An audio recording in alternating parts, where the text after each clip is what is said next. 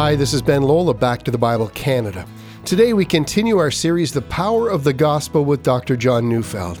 Here he'll help us understand a passage from Romans 7 that speaks about what role sin continues to play in the Christian's life. So let's begin as we look at Romans chapter 7 verse 14 with a message called Old and New. When you hear Christians talk about their inner life, what it means to be in Christ and grow in holiness, if you listen closely, you sometimes hear different believers defining their inner life very differently. Some seem to talk as if the great struggles of their sinful inclinations are a matter of the past. Once they were in sin, but now they are in Christ, they have done away with sin. They love verses like 2 Corinthians 5:17, which says, "Therefore if anyone is in Christ, he is a new creation. The old has passed away, behold, the new has come. Or 1 John 3 9, which says, No one born of God makes a practice of sinning. You know, these are precious verses. Indeed, they give every believer reason for confidence that we will win the war over sin and grow into holiness. But do these verses actually mean that sin is once for all done away with in the spiritual life of the believer? Can that be the case? Well, some respond with a definite yes. I heard one teacher who conducted seminars on sexual purity say that the only way a Christian can be tempted is when the devil puts temptations into your mind. They don't arise out of yourself, he said, for you have received a new nature. So for him, the new nature is an inner nature that no longer lusts, but must be incited from without. If the devil were gone from us tomorrow, the Christian would no longer lust. At least that's the way he thought. I know of some who hold a doctrine called the doctrine of entire sanctification, believing that it is possible to reach the place in one's spiritual growth where not only is all desire for sin abandoned, but we actually reach a place in this life where we no longer sin. I once knew a Bible teacher who, although he denied the possibility of entire sanctification, said that in his own experience, he found himself going for weeks without committing a single sin. Sin, in his view, had been driven to become ineffective and a tired and defeated foe. Well, along this line of thinking are those who argue that it is possible to have an experience with the Holy Spirit, a dramatic moment in which sin is defeated in one stroke. And by the way, I reject this perspective, but I know of one televangelist who held this and was found to be seeing a prostitute. See, what interests me is not the sin of hypocrisy. I, for my part, don't want to join in the chorus of condemning this man for his obvious sin. That's far too easy. But for my part, I wondered about his inner life. Is it possible that his theology told him one thing, and his inner experience was shouting something very different? See, I could only imagine the life of denial that was going on inside of him. But that's an extreme case. I only use that as an example to try to help us to see that on the one side of the equation are those who are convinced that sin can be beaten to a large degree in this life, that we reach a point where sin is actually rare and an exception in the life of the believer. On the other side are those who strongly disagree. You know, one of the most godly pastors I know told me that he doubts he ever goes 10 minutes without sinning. He said, The closer I grow to Christ, the more I'm aware of my sin moment by moment. He told me that since the Bible commands us to do all things to the glory of God, that he finds this insidious nature of pride and self seeking finding its way, well, into his prayers, into his sermons, and into the holiest moments of his life. As the Spirit opens his eyes, he finds that he often acts contrary to the pure desire to glorify God. And he said, whenever we act not out of pure desire for God's glory, we sin. You know, once we believe, he said, we are like Isaiah in the temple. We say, Woe is me, for I'm undone. I'm a man of unclean lips, and my eyes have seen the King, the Lord of hosts. Indeed, there are some people who believe that the closer you walk with God, the more aware you become of your sin, and you realize it was a greater problem than you had ever imagined.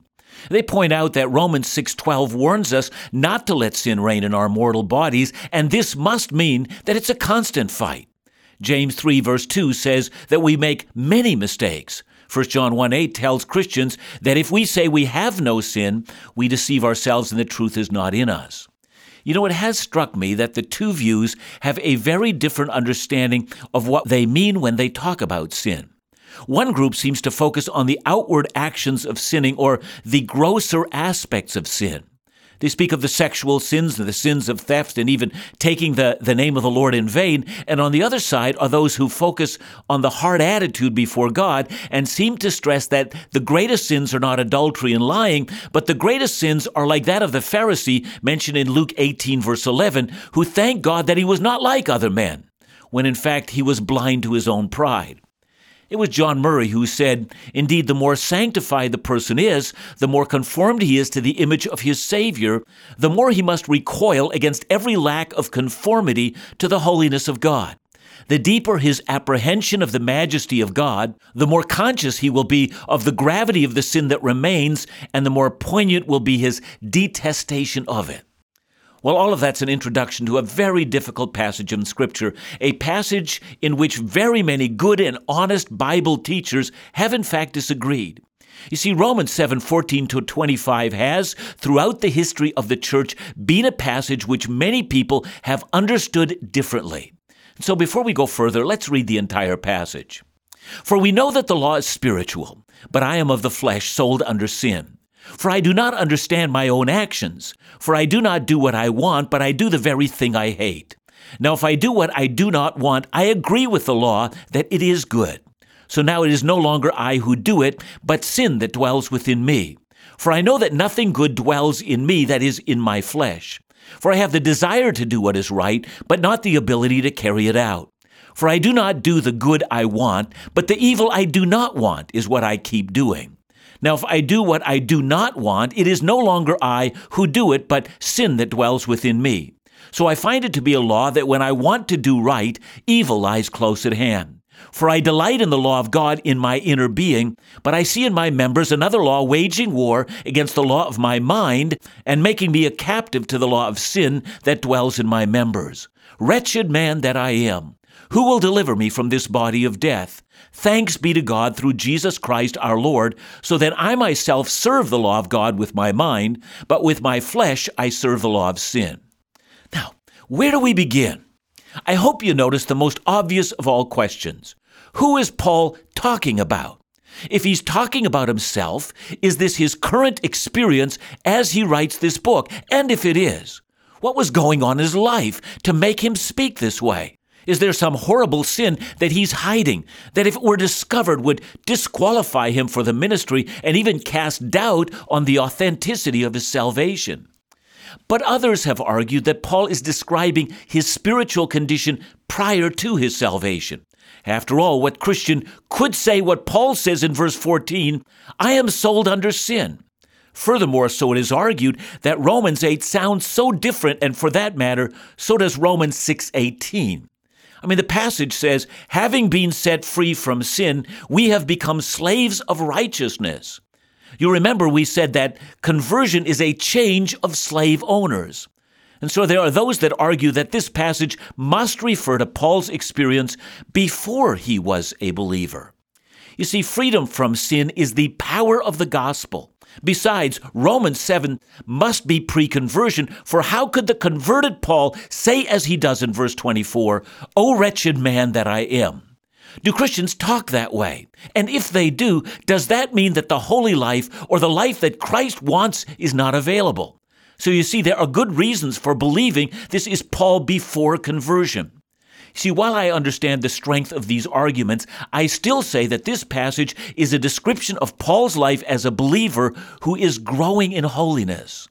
As shocking as that may sound to many of my hearers, let me stress at the outset that Paul is not hiding an enormous inner sin like a secret sexual sin or, or that he's a serial killer or that he's a habitual liar and a deceiver. See, if you were near Paul, you would find him disciplining his body and his thought life. You would find a man of prayer and a man of holiness. You would find a consistent inner and outer life in which he portrays himself to be who he actually is. You would find a man willing to sacrifice himself for the cause of Christ, a man of deep, abiding love for both his people and his Lord and Savior, so much so that he would say, Imitate me as I imitate Christ. And yet, you would also hear Paul saying, as he does in 1 Timothy chapter 1, verse 16, that he believes himself to be, and there he speaks in the present tense, the foremost of sinners. Now, how can both of those be true? And when we come back, I'm going to try to explain why I believe that Romans 7 14 to 25 is a description of every single believer's life, and yet we're victorious. If we've been set free from the power of sin, then what does this mean for the process of sanctification? Does living victoriously through Christ actually mean that we no longer struggle or deal with sin? Well, in this introduction, Dr. Neufeld helps us to see the different and conflicting opinions amongst believers. But as we go back to the Bible, we'll see how Paul's continuous acknowledgement and battle with his sin reveal the truth we must know on this issue. More when we come back.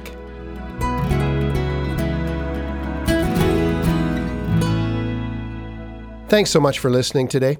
Now, have you ordered your copy of The Power of the Gospel on CD yet?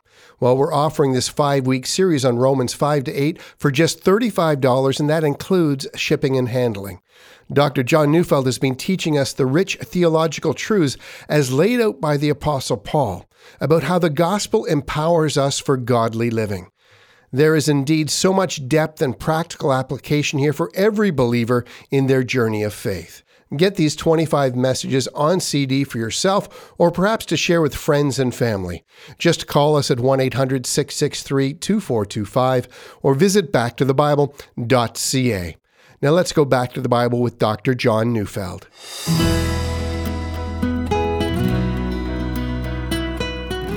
When we left off, I told you that I believe that Romans 7 14 to 25 is a description of Paul's life as a believer who is growing in grace and holiness. But how can I hold this to be the case? Well, first, I notice that Paul consistently speaks of himself using the first person pronoun in the present tense. About 40 times he says I or me or my.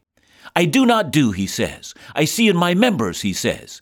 Even though one might argue that Paul can speak this way about a past experience, the actual grammar is in the present and that certainly adds weight to the idea that this is his current experience.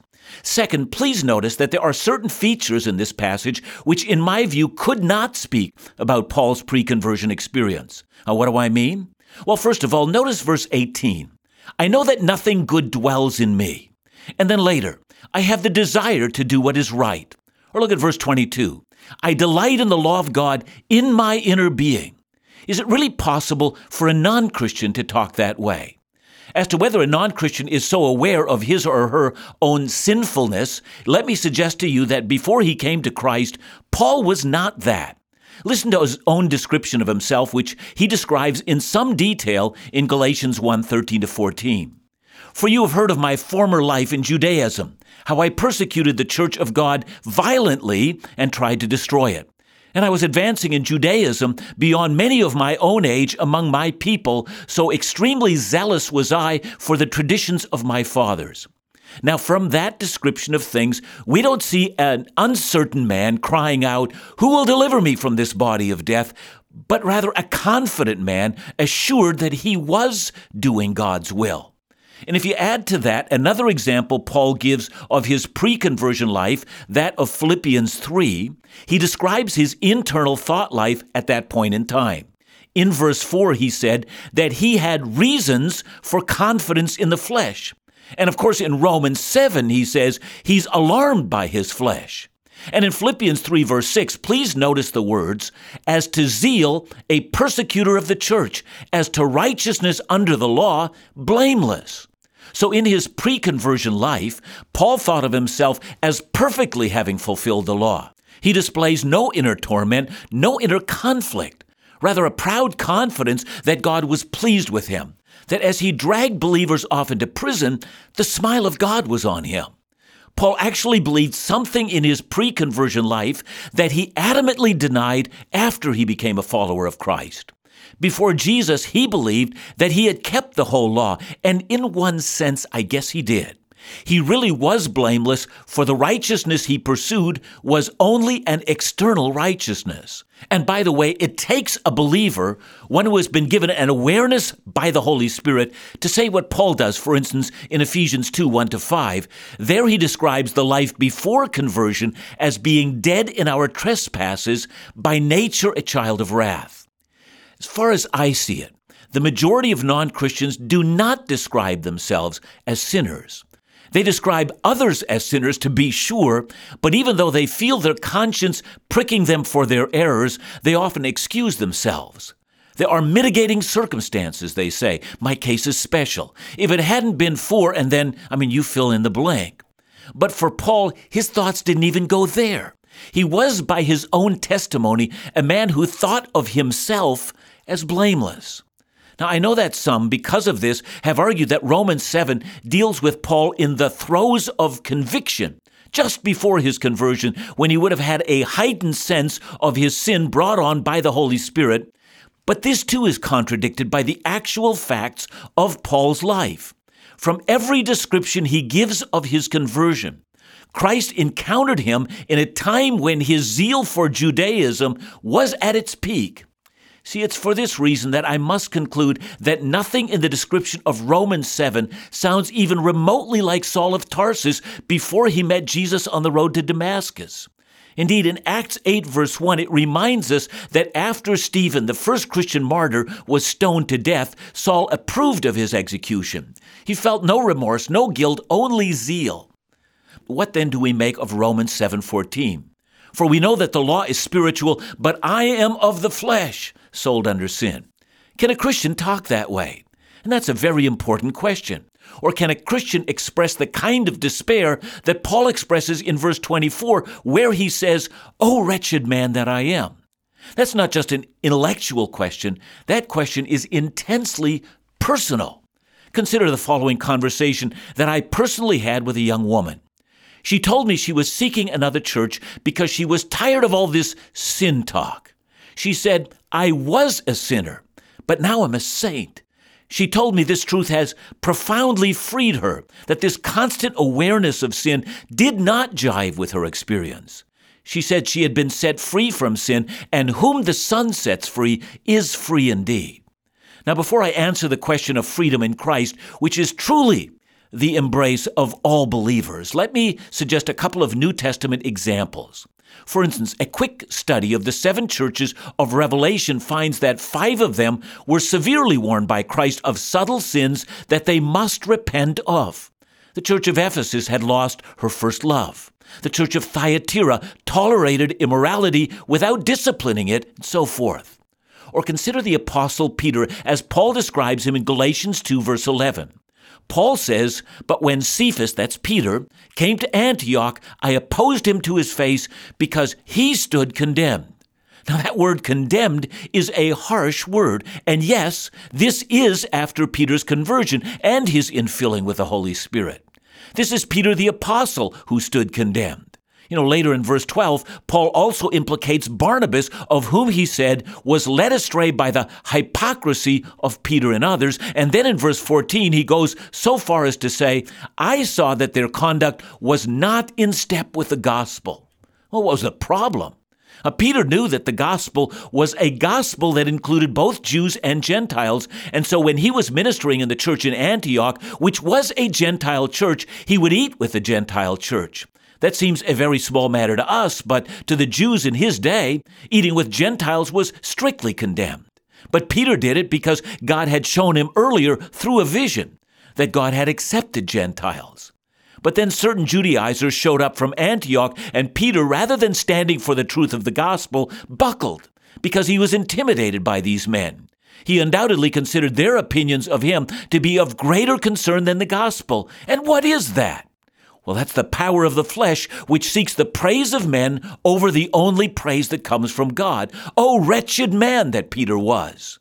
It proved that he was sold under sin. He needed to repent, and he did. And in this, I hope that we can see that there is a point.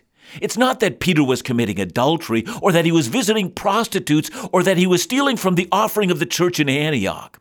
What Romans 7 is all about is far more subtle. Those gross observable sins have absolutely no place in the life of a believer. We have been freed from them. But just when we thought those were the larger issues, we find that the issues of pride and seeking the praise of others and acting out of self interest rather than God interest is revealed to us, and we find ourselves overwhelmed by what is still alive in our flesh. I hope you can see what I set out to accomplish today. We've not studied Romans 7:14 to 25. All we've done is sought to understand how to apply it. We're going to study it tomorrow, but for today one more thing remains. If Romans 7 speaks of the believer's inner experience, then is there no victory in this life? Is it not true that the Son sets us free? To that we must respond that we are set free in Christ. But there's a little lesson. I find the greatest freedom I have are in those moments when the Spirit shows me my sin and the joy I have in confession and repentance and the freedom that I have in knowing there is no condemnation and the joy I have in knowing that I will yet win this fight. Join me tomorrow as we continue to study Romans 7 14 to 25. John, thanks for another great message today. A quick question, though. In this day and age, how do we continue to claim victory and yet remain humble? Why, that is the question. I have found sometimes when I feel like I'm walking closest to the Lord, there's an arrogance that can grow up inside me as well. And, and somehow this passage seems to put us on the footing of humility.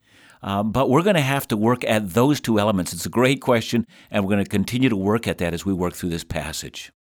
Well, today Dr. Neufeld has given us just a taste of this rich passage from Romans 7 that we'll continue to study tomorrow. But I think we've covered so much important ground here regarding how to find the balance in our faith between freedom from sin and yet a growing awareness of our sin nature. It's with this perspective that we can find the path towards becoming more holy as we confess our sins and let the Spirit renew us every day. I hope that this message has impacted your walk with God today and helped you understand the truths that He's revealed us graciously through His Word. Listen again tomorrow as Dr. Neufeld unpacks more of Romans chapter 7, verses 14 to 25 in the power of the gospel. Back to the Bible Canada, leading you forward in your walk with Jesus every day.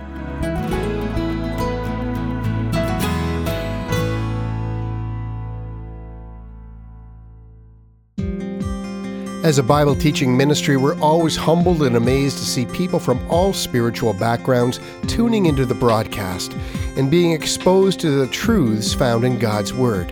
The reach of Back to the Bible Canada is truly a work of God.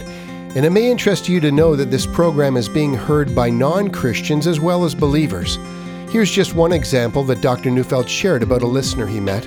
On a trip across Canada, I was shocked to meet a young woman who'd immediately hugged me I instinctively stepped back until she explained that she'd just come to Christ from listening to the daily program. This and so many other testimonies speak to the heart of what we do proclaim the truth of the Bible amidst a rapidly changing culture. To tell the greatest story ever told of God's amazing love demonstrated through His Son, Jesus Christ, and the good news of the gospel. Simply put, we couldn't do this without folks like you. Your prayers and financial gifts, whatever size, make all the difference in our ability to remain on the air and to reach people online through our mobile app, other resources, and so many more. So today, would you help us to carry on the mission in 2016 even more boldly than ever before? Whether a one time gift or even joining our Partner to Tell campaign, we would be so grateful for your support. To see how you can get involved, contact us at backtothebible.ca or call us at 1 800 663 2425. That's 1 800 663 2425.